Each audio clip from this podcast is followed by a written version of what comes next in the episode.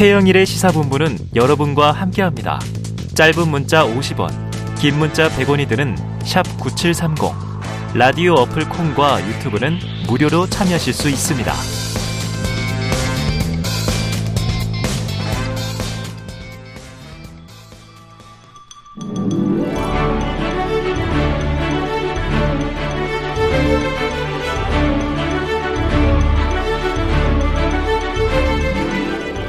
네, 기자들의 눈으로 정치권 소식을 들여다봅니다. 불사조 기자단, 경향신문의 박순봉 기자, 세계일보의 최영찬 기자 두 분 나와 계십니다. 어서 오세요. 안녕하세요. 자, 일부에서 저희가 어떻게 되나 어떻게 되나 다뤘는데 오늘 이제 주호영 비대위 비대위원 명단이 발표될 그런 날이어서 어떻게 좀 확정됐습니까? 나왔습니까? 네, 아직 발표하기 전이니까 음. 막판까지 좀 달라질 수는 있어서 그런 네네네. 점을 좀 가정을 해봐야 되겠지만은요. 그 감안을 해봐야 되겠지만은요. 지금까지 일단 나온 명단으로 보면은 확정된 명단은 아니지만 일단 음. 당연직으로는 권성동 원내대표랑 성일종 정치기회장 원래 들어가기로 돼 있었잖아요. 네 포함이 됐고요. 그다음 비대위원 다섯 명이 지금 거명이 되고 있는데 음. 주기한 전 광주시장 후보. 네네네. 이제 좀 익숙한 인물이실 거예요. 왜냐면은 윤석열 대통령의 그 검찰 근무 시절의 수사관으로 좀 네. 측근이었고 특히 논란이 됐었던 적도 아들. 있었죠. 예, 대통령실에 아들이 6급으로 근무를 해가지고 논란이 됐었던 네, 그런 네. 인물입니다.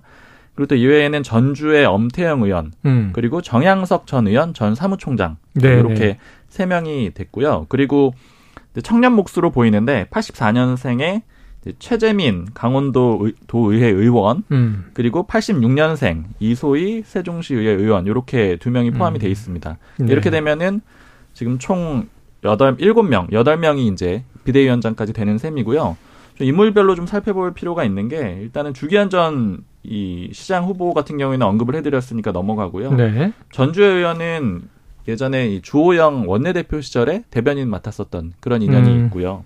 그리고 정양석 전 의원은 김종인 비대위원장 시절의 사무총장이었었거든요. 네네. 근데 그때 또 주호영 원내대표였습니다. 아. 네, 그랬으니까 이제 인연이 있다고 볼 수가 있고요. 이제 나머지 청년 의원들은 좀 사실 잘 알려지진 않아서 네네. 조금 더 주목을 해봐야 될 것 같고요. 그런데 지금 이제 윤석열 대통령의 지지율이 낮은 이유 인사 문제, 인사 논란 이렇게 되는데 이 주기환 지금 이 비대위원이 된다면 위원을 굳이 그 선정한 이유가 있을까요? 글쎄 아무래도 이제 뭐 여러 가지 관측이 좀 있는 그런 상황인데 왜냐하면 소개하면서 바로 또 아들 논란을 얘기하게 되지 않습니까? 지금처럼. 맞습니다. 그러니까 이제 두 가지 의미로 좀 볼 수가 있을 것 같은데 일단 첫 번째로는 사실은 비대위원 구성하는데 좀 어려움이 있었다 이런 얘기들이 보도들이 아, 있었잖아요. 물론 구인 아니었다 이런 네, 얘기. 물론 이제 조호영 비대위원장은 아니라고 했었어요. 예, 예. 그런데 이제 그런 얘기들이 많이 나왔던 게 대표적으로 지금 아까 전주의 의원 같은 경우에는 원내 부대표단이었다라고 네. 말씀을 드렸는데 사실 가장 핵심적으로 아마 들어가리라고 생각이 됐던 인물이 김성원 의원이었어요. 네네. 왜냐하면 조영 원내대표 시절에 원내 수석이었기 때문에 음.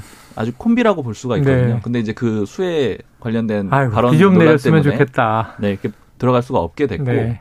그리고 사실 또 거론이 됐었던 인물이 김정재 의원이라든가 박수영 의원 네네. 이런 사람들 거론이 됐었는데 이 사람들 안 들어갔잖아요. 음. 왜 그런가 하고 좀 따져 보자면 이준석 전 대표가 소위 윤핵관 호소인으로 거론했던 두 명의 인물이 아. 거죠. 사실 이제 주호영 비대위원장 입장에서는 좀 임명하기가 좀 거북스러운 그런 상황이에요. 근데 이제 다만 그럼에도 불구하고 조기한 전 시장 후보는 왜 임명을 했을까? 요건 이제 더 내용을 파악을 해봐야 네. 되겠지만 만약에 임명이 된다라고 하면은 아무래도 일단은 조금 용산과의 좀 그런 교감이 있지 않았겠네 음. 이런 관측이 있어요.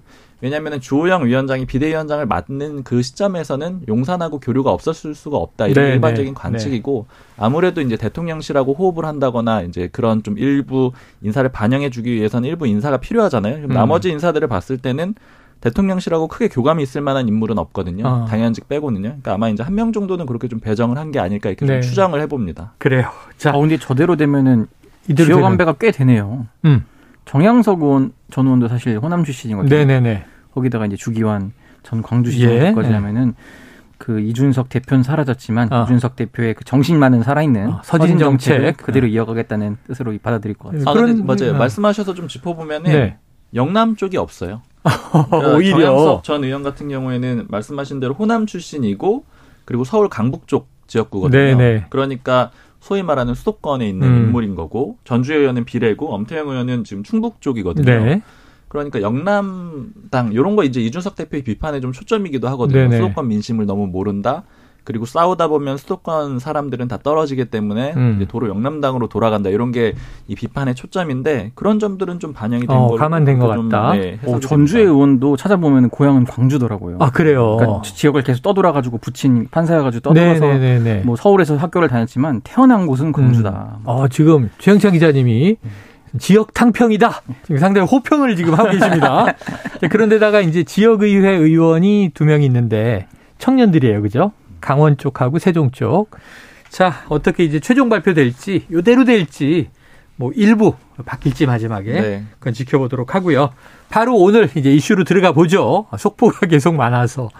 자, 윤석열 대통령 내일이 바로 취임 100일입니다. 그런데 이제 오늘 도 스태핑도 그렇고 내일 이제 기자회견 예정돼 있는데 그 전망들이 인적 개편 얘기 많이 나오잖아요. 그래서 요 얘기도 좀 다뤄볼 텐데 먼저 어제 광복절 경축사가 있었으니까 아, 박 기자님 한번 쭉 이게 해석을 좀 해주시죠. 네, 어제 딱 들어보신 분들은 아실 텐데 자유라는 단어가 굉장히 많이 쓰였거든요. 네네. 그래서 이제 33번 쓰였다 이런 보도들은 음. 많이 보셨을 텐데 뭐 어떻게 이게 좀 자유가 쓰였느냐 네. 좀 다시 꼼꼼하게 읽어보니까 전반적으로 관통을 하고 있는데 논리 구조가 이렇습니다. 일단 어. 시점을 세 군데로 나눠 가지고 광복전 이제 음. 광복절 경축사였으니까요. 1945년 광복전 그리고 그리고 현재까지 그로부터 현재까지 그리고 음. 앞으로 이렇게 세 가지 아, 시점을 아, 다 자유를 표현해 가지고 설명을 했는데 음. 일단 광복 전의 자유는 일종의 독립운동 요거가 자유를 네네네. 위한 활동이었다. 일제 강점기 네, 이렇게 강점기였으니까. 그리고 광복 이후부터 현재까지 그리고 또 앞으로도 적용이 되는 내용이라고 했는데 이제 그 시민들의 자유, 즉 민주주의, 자유민주주의를 네네. 추구하는 그런 과정의 자유였다 이렇게 좀 음. 표현을 하고 있고 앞으로의 자유는 이제 그 시민들의 전체적인 전 세계 자유를 위해서 연합하는 그런 그림이다. 그러니까 아마 음. 요거는 구체적으로 표현을 안 했지만 예를 들자면은 러시아가 우크라이나를 침공한 그런 상황들을 좀 얘기를 하는 음. 것 같아요. 그러니까 그런 체제 간의 어떤 자유 이런 것들을 좀 표현한 전체적으로 시점으로 그렇게 나눠져 있고요. 그리고 예를 들자면 지금 자유에서 시작해서 자유로 끝나는 그런 그림들이 많이 있는데 이런 부분이 있었어요. 양극화와 사회적 갈등을 해결하려면 이제 요걸 해결한 상태가 음. 자유의 상태인데 이걸 해결하기 위해서는 번영이 필요하고 음. 번영을 하기 위해서는 도약과 혁신이 필요하다. 그런데 혁신은 어디에서 나오느냐? 자유에서 나온다. 음. 이런 내용들이 이렇게 좀 연결이 돼 있거든요. 음. 그러니까 그 결국 전체적으로 자유에서 시작을 해야 되고 또 자유를 추구해야 되고 또 시점상으로도 각각은 다 자유였다. 이런 식의 좀 표현들이 네. 반복이 되고 있는데 이러다 보니까 자유라는 표현이 좀 여러 번 쓰인 것 같습니다. 네. 아, 그런데 지금 해석을 듣고 나도 이게 좀 개인적인 의견입니다만 아, 좀 추상적이다 이런 느낌이 취임사도 그렇고요. 그리고 이제 이번 경축사도 그렇고 이 구체적인 부분은 이제 뭐 대북 관련해서 담대한 기획, 담대한 제안, 일본 관련해서는 주로 이웃이라고 하는 이웃, 이웃이라는 측면이 강조가 됐고요. 그 말씀하신 대로 자유, 번영, 혁신 이런 가치들이 막 돌고 돌고 하니까 이 보통은 과거에 대통령마다 특성은 다릅니다만 1, 2, 3 이렇게 개조식으로 첫 번째는 뭐 한반도의 평화입니다.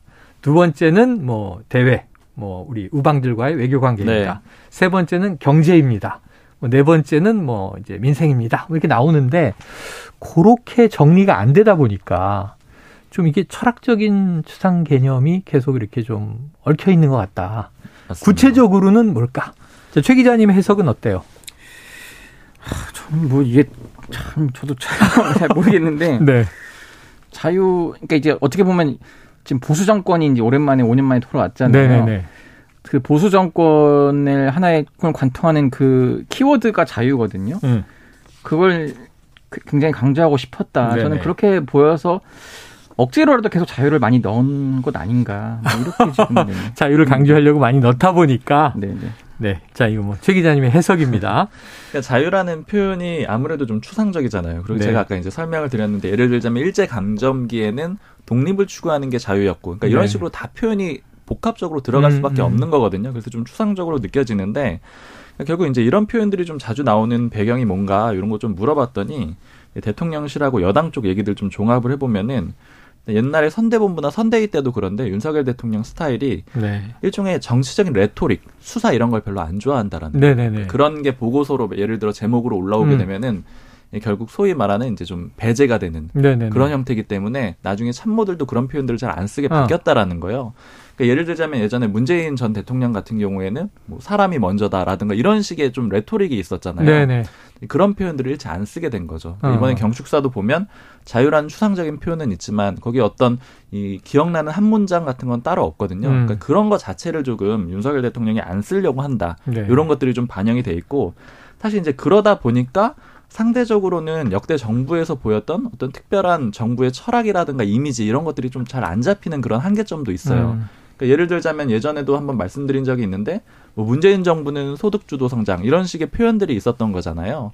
그리고 또 박근혜 정부 같은 경우에는 뭐 경제민주화 이런 표현들이 있었는데 그런 슬로건들도 따로 좀 안 만들어지는 이런 점들도 좀 있습니다. 네. 자, 그래요. 윤석열 대통령의 뭐 말과 글의 스타일이 이제 있는 것이고 그 무엇보다 이제 궁금한 게 인선이잖아, 인선. 아까 말씀드렸지만 지금 대폭이냐 소폭이냐 했는데 많은 분들이 이제 소폭으로 좀 가늠을 하고 있는데 김은혜 전 의원 이름도 나오고 지금 보니까 언론에서 강인선, 강승규 이 이강을 교체할 것이다 이런 관측 보도들이 나와서 강인선 대변인이고요. 강승규 시민사회 수석이란 말이에요. 강승규 수석은 최근에 또 이제 약간 네. 그 포구 관련한 이제 설화도 있고 또 이제 강인선 대변인도 요즘에 좀 거취 관련해서 변화가 있는 것 같다 그러는데 어떤 지금 분위기가 어때요? 사실 이제 두 사람이 실제 바뀔 거냐라고 좀 얘기를 들어봤을 때는 그렇게 가능성이 좀 높지는 않다라고 아, 하거든요. 그래요? 오히려 인력 보강 쪽으로 조금 얘기가 들고 네네. 이제 김은혜 전 의원이 들어올 것이다 홍보 라인 쪽으로 뭐 그런 얘기들을 수석급으로. 네 음. 홍보 수석 혹은 아예 아무도 안 자른다라고 하면은 음. 홍보 특보 같은 자리를 줄 수도 있는 아, 거죠. 그건 그러니까 홍보 수석이 되면 되고, 교체해야 되는 거니까 그렇죠 수석으로 들어가면 교체하는 그런 방향이 될 것 같고요. 근데 이제 말씀하신 대로 소위 양강, 이강 이렇게 부르면서 네. 조금 비판적인 얘기들이 있어요. 이제 강승규 수석 같은 경우에는 대외적으로 그런 얘기들이 이미 많이 보도가 됐고 음. 강인선 대변인 같은 경우에는 최근에 제가 이제 여권에서 들었던 얘기 중에 하나가 일단은 윤석열 대통령이 처음에 이제 죄송하다라고 사과를 했다라고 요, 요 방송에서 한번 전해드렸었잖아요. 네네. 그때 수해 관련해가지고. 네, 네, 지난주였죠. 네, 근데 죄송하다라는 표현은 사실은 누가 봐도 사과라고밖에는 볼 수가 네네. 없는 그런 표현이잖아요. 음. 근데 그리고 나서 기자들이 다시 물어보거든요. 강인선 대변인한테 사과를 한 것이냐 이렇게 음. 물어봤더니 꼭 사과를 한 건 아니다 이런 식으로 맞아요, 얘기해요. 맞아요. 그러다 보니까 그게 좀 논란이 됐었고 또 한 가지 또 얘기가 나왔던 게 뭐냐면 이 박민영 국민의힘 대변인 같은 경우에 이제 데려갔잖아요. 네. 대통령실에 음. 5급 행정관으로 데려갔는데 근데 명목상으로는 청년 대변인이라고 얘기를 하긴 했었어요. 음. 그러다 보니까 일종의 청년들한테 스피커를 주고 좀 배분을 하는 게 아니냐 이런 해석들이 있었는데요. 결과적으로 여기에 대해서도 또 기자들이 물어보니까 이런 표현들을 했습니다. 그 앞으로 개인적 이야기를 할 기회는 별로 없을 거다. 음. 그리고 연단에 설 가능성도 없을 거다. 음. 그리고 또 페이스북 글 써, 쓰던데 뭐 이런 것들은 어떻게 되냐 했더니 앞으로 못 쓰게 하겠다. 그리고 또 이제 제가 데리고 일하는 뭐 네. 사람이니까 뭐 이렇게 하겠다. 이런 식의 표현들이 나오는데 음. 근데 그에 앞서 사실 이준석 대표가 이제 틀린 표현으로 틀린 맞춤법으로 네. 자유의 몸이 될 수가 없을 거라는 어, 식으로 이제. 행복하기 힘들 것이다 네, 그랬나요? 수 없다라고 했, 어, 네. 어, 없는데 잘 헤쳐나갈 거라고 했잖아요. 근데 실제로 이 강인선 대변인 표현 때문에 네. 그러니까 이준석 대표가 예고한 대로 된 게 아니냐 이런 지적들이 예, 예, 있었어요. 예, 예. 그 대통령실의 모 관계자도 굳이 굉장히 상징적으로 좋은 인사를 한 건데 음. 그러니까 이준석 대표를 대체할 수 있는 청년을 데려온 셈인데 네네. 굳이 저런 표현들을 써가지고 왜 저렇게 좀 오히려 반감을 사게 했느냐 이런 어, 지적들을 어, 데리고 가서 뭐 입을 맞겠다 이런 취지로 들릴 수 있잖아요. 그렇게 되는 거죠.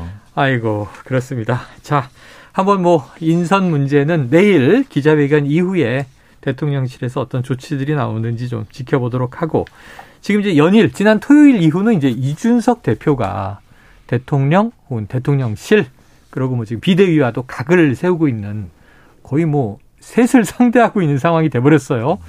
지금 이준석 대표와 윤 대통령 사이의 갈등을 본다면 지금 뭐 여러 가지 얘기들이 많이 나오는데 이준석 대표의 큰 그림은 뭡니까? 이준석 대표 쪽에 물어보니까 사실 막 낙관적으로 보진 않아요. 음. 자신들은 맨몸으로 싸우고 있는 거고 이제 저쪽은 이제 아마 저쪽이라는 건 윤핵관 내지는 혹은 이제 윤석열 대통령이 네네네. 될 수가 있을 것 음. 같은데 풀 장비를 가지고 싸우는 상황이다. 음, 음. 그리고 이미 싸움 자체가 돌이킬 수가 없기 때문에 음. 어느 한쪽이 죽어야 끝날 것 같다. 근데 음. 다만 만약에 여기서 우리가 죽지 않는다면 그러면 이길 수 있, 이기는 거다. 이런 식으로 표현을 하더라고요. 그러니까 이게 네. 어떤 의미냐면은 사실 지금 여러 가지 세력도 그렇고 뭐 가지고 있는 수단 같은 것들도 이준석 대표는 아무것도 없다라고 네. 봐야 되는데 다만 시간이 지나게 될수록 이준석 대표는 상대적으로 젊고 그리고 대통령의 지지율은 계속 더 낮아질 가능성이 높기 때문에 음. 그 시간까지 이준석 대표가 정치적으로 생존만 해낼 수 있다라면은 그때는 이제 승기가 넘어올 것이다 이렇게 보는 좀 장기적으로 보는 그런 관측이 있고요. 음. 이준석 대표는 이제 어제도 이준석 대표 쪽에 물어보니까 방송을 이제는 조금 그 전략적으로 아침에 한 번, 저녁에 한 번 요런 정도 하려고 한다라 그래요. 네? 점심은요? 우리 점심 프로인데. 그거는 뭐 또 조정이 있을 수 네, 있겠죠. 그렇죠, 네. 그렇죠. 뭐 저녁을 네. 빼고 점심을 한다든가. 네, 근데 이제 이 표현 듣고 이제 제가 생각이 들었던 게 사실 이준석 대표가 이제 카드가 별로 없어요. 나와서 음. 방송에 나와서 이제 적극적으로 얘기를 하는 건데 그것도 사실은 이제 몇 번이지 계속해서 비슷한 류의 얘기를 하게 되면은 기자들 혹은 이제 언론사들도 적게 기사를 쓰게 될 거고 네. 사실 이제 최평론가님도 어. 섭외를 이제 처음에는 더 적극적으로 하시겠지만 나중에 계속 같은 얘기를 듣기 위해서 네. 섭외를 하기는 그렇죠. 좀 그렇잖아요. 그렇죠, 그러니까 그렇죠. 그런 한계점이 있는데 일단 요거를 조금 조율하기 시작한다라는 음. 그런 좀 생각이 들고요. 결국 장기전으로 가겠다라는 네, 거 네. 그리고 예고했던 대로 당원들 모집해가지고 세력 구축하겠다 이런 좀 해석이 들고요. 음. 아 그리고 또 최근에 하나 좀 재밌었던 얘기는 상임정국위원회가 있었잖아요. 네, 그렇죠. 이제 개정을 하는 그런 과정에서 음.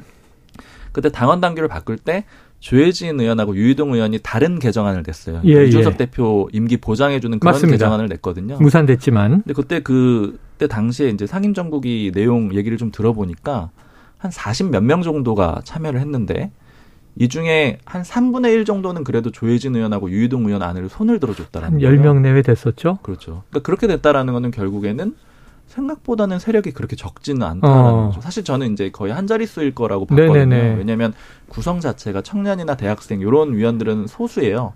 그런데 3분의 1 정도 나왔다라는 거는 이제 이준석 대표가 어느 정도는 좀 당내 세력을 좀 쌓아놓은 게 아니냐. 물론 네. 그렇다고 하더라도 좀 부족한 숫자긴 합니다. 일단 뭐 전에 김철근 실장, 정무실장은 이제 의원이 아니고 현재 원외 인사하고 또 징계를 이제 받았습니다만 소통관에서 엊그제 기자회견 하는데 옆에 또 허은하 의원은 계속 자리를 하고 있더라고요. 네. 그러면서 말씀하신 대로 원내 또 지지 세력이 얼마냐. 자, 다음 이슈로 넘어가 보겠습니다. 어, 시간이 너무 잘 갑니다. 최 기자님. 예. 김건희 여사 관련 모임에 박홍근 민주당 원내대표 이름이 있더라. 이거 무슨 얘기입니까? 그러니까 이게 조금 그 온라인에서 음. 굉장히 뜨거웠더라고요. 네네. 박홍근 원내대표도 이 문제로 굉장히 곤혹스러워 했었고, 네네. 그래서 한 유튜브 채널에 나와서 이제 해명까지 했는데, 이 월단회라는 모임이 있습니다. 문화예술계 월단회? 예, 그 인사들의 모임인데 네네. 그 이제 월단회 모임의 사진에 보니까 현정은 현대그룹 회장도 있고, 예, 예. 근데 그 옆에 딱 박홍근 의원이 2018년도 사진인데 앉아 있는 거예요. 네네네. 근데 다른 사진 중에 음. 굉장히 김건희 여사와 비슷해 보이는 분의 웃는 모습이 딱 찍혀 있는 거예요. 어. 이를 두고 아, 박홍근 원내대표가 알고 보니 김건희 여사와 한패 아니었냐는 이제 유튜브들의 이제 그런 주장과 네네네네네. 그리고 이제 지지자들의 이제 그런 게 있었는데 이게 또 왜 일파만파가 됐냐면은 어쨌든 지지자들 입장에서는 법사위 원장 내준 게 너무 원망스러운 거예요. 아, 그래서 아. 이제 박홍근 의원 알고 보니까 어 우리가 생각하는 그런 원내대표가 아니었냐 막 이런 음. 식으로 굉장히 공격을 하는 거죠. 네. 그런 이유 때문에 결국 박홍근 원내대표가 월단회가 아니었냐 이렇게 의혹을 제기하니까 예, 예. 황당하다 이렇게 어. 하면서 해명을 했는데 알고 보니까 그 사진에 있던 그분도 김건희 여사가 아니라 아, 그래요. 모 배우의 이제 아내분인 걸로 지금 이제 설명이 됐어요. 아, 네네. 그랬는데도 어쨌든 그 강성 지지층들은 아. 그 해명을 믿지 않고 아, 의혹이 해소되지 네, 않았다. 계속 주장을 하고 계신다. 그리고 네. 지금 많이 곤혹스러워하고 있습니다. 박홍원 원내대표 실제로. 아니 전임 전임자도 지금 취임식에 갔다가 김건희 여사 앞에서 파한대소하는 사진 때문에 네. 곤욕을 치렀는데 박홍국 원내대표까지 지금 뭐 한패가 아니었느냐 좀 놀랐습니다. 자, 어제 강훈식 후보가 전격 사퇴했어요. 네네. 어제 이 시사본부 딱 광복절에 진행되는 시간에 속보가 나왔는데 이게 사실은 그 최 기자님은 예견했던 거라면서요? 그렇습니다. 이게 어 본인도 충청까지만 좀 보고 싶다. 아, 충청권까지 경선을. 왜냐면 충남 아산이 또 지역구이기 때문에 네네. 충청에서 한번 내가 다음에 이제 충청 그런 대망론이 혹시 있을지 있을지 모르면은 음. 그 주인공은 내가 되고 싶다는 걸 한번 입증해 보이고 싶다는 그 욕심이 있었던 것 같아요. 네네. 그래서 실제로 충남에서는 박용진 후보보다는 좀 더 나왔죠 득표가 음. 그렇기 때문에 어쨌든 그런 초기에 뭐 성과를 달성하고 근데 그 일요일 날 다음 날 일정에 대한 공지를 안 하는 거예요. 그래서 아 결국은 뭐 이런 수순으로 가겠구나 싶었고 사실은 이렇게 득표 격차가 나지 않았으면은 음. 어 호남과 수도권 그리고 2차 국민 여론조사가 남아 있기 때문에 네. 야 이걸로 인해서 단일화를 한 다음에 대세를 한번 역전해 볼 수도 있겠구나 하는 게 이제 경선 시작 전 분위기였거든요. 네. 근데 투표함을 열어보니까 너무 차이가 나니까 예, 예. 아 이거는 그냥 이재명 대세로는 우리가 숙여야겠구나라고 아마 판단을 했을 것 같아요. 음. 그래서 어쨌든 적당한 시기에 음. 이제 중도 사퇴 한번 그 여부를 어, 보다가 이렇게 어제 결정을 했다 이렇게 보입니다. 자, 최 기자님한테 이번 전당대회 특징을 좀 말씀해 주십시오 그랬더니 박용진의 모순, 장경태의 미래 이렇게 헤드라인을 툭 던지셨는데 무슨 뜻이에요? 전 지금 박용진 후보의 행보가 네. 살짝 이해가 안 가고 있거든요. 아, 예전에도 한번 얘기를 했었는데 네. 그 이분이 민주당에서도 가장 왼쪽에 있는 분인데 자꾸 자기가 중도층을 가져올 수 있다는 식으로 얘기를 하잖아요. 네네네. 이거부터 일단 앞뒤가 안 맞았는데 어. 그 최근에 지금 그러니까 오늘 거의 이제 확정이 되는 그 강령 개정이 있어요 네네네네. 민주당에서 네. 소득주도 성장이랑 뭐 일가구 일주택을 뺀다 어쩐다 음. 이렇게 얘기를 하는데 여기에서 지금 작년 이 시점에 나왔던 기사가 뭐냐면요. 소득주도 성장에 대해 박용진 의원이 굉장히 비판을 합니다. 네네. 이제 대선을 이제 출마를 네. 앞두고. 네. 근데 1년이 지난 지금 시점에서 갑자기 이제 이재명 후보와 각을 세우다 보니까 네. 소득주도 성장을 그렇다고 막 엄청 두둔하거나 감싸는 건 아니지만은 어. 약간 좀 스탠스가 애매하게 나오더라고요. 네. 아 그걸 두고 아니 너무 그냥 계속 반 이재명만 외치다가 어. 스스로 자꾸 모순에 빠지는 건 아닌가 아, 이런 자기 모순에 빠지는 거 아닌가. 네, 지금 이렇게 좀 해석이 되고 네. 장경태 의원의 경우는요. 저는 진짜 깜짝 놀랐어요. 네. 그 어쨌든 지금 나이 차이는 조금 나지만은 국민의힘에 이준석이 있다면 네. 민주당에 네. 누가 있냐 했을 때 딱히 없었거든요. 맞아요, 맞아요. 장경태 그 후보는 83년생 이제 40 40대 만 40, 30대지만 아직. 근데 어쨌든 지금 이 정치 이 분야에서 15년 이상 계속 오래 해왔기 때문에 음. 여기에 있는 여의도 고관여층은 좀 약간 식상할 수도 있는데 네.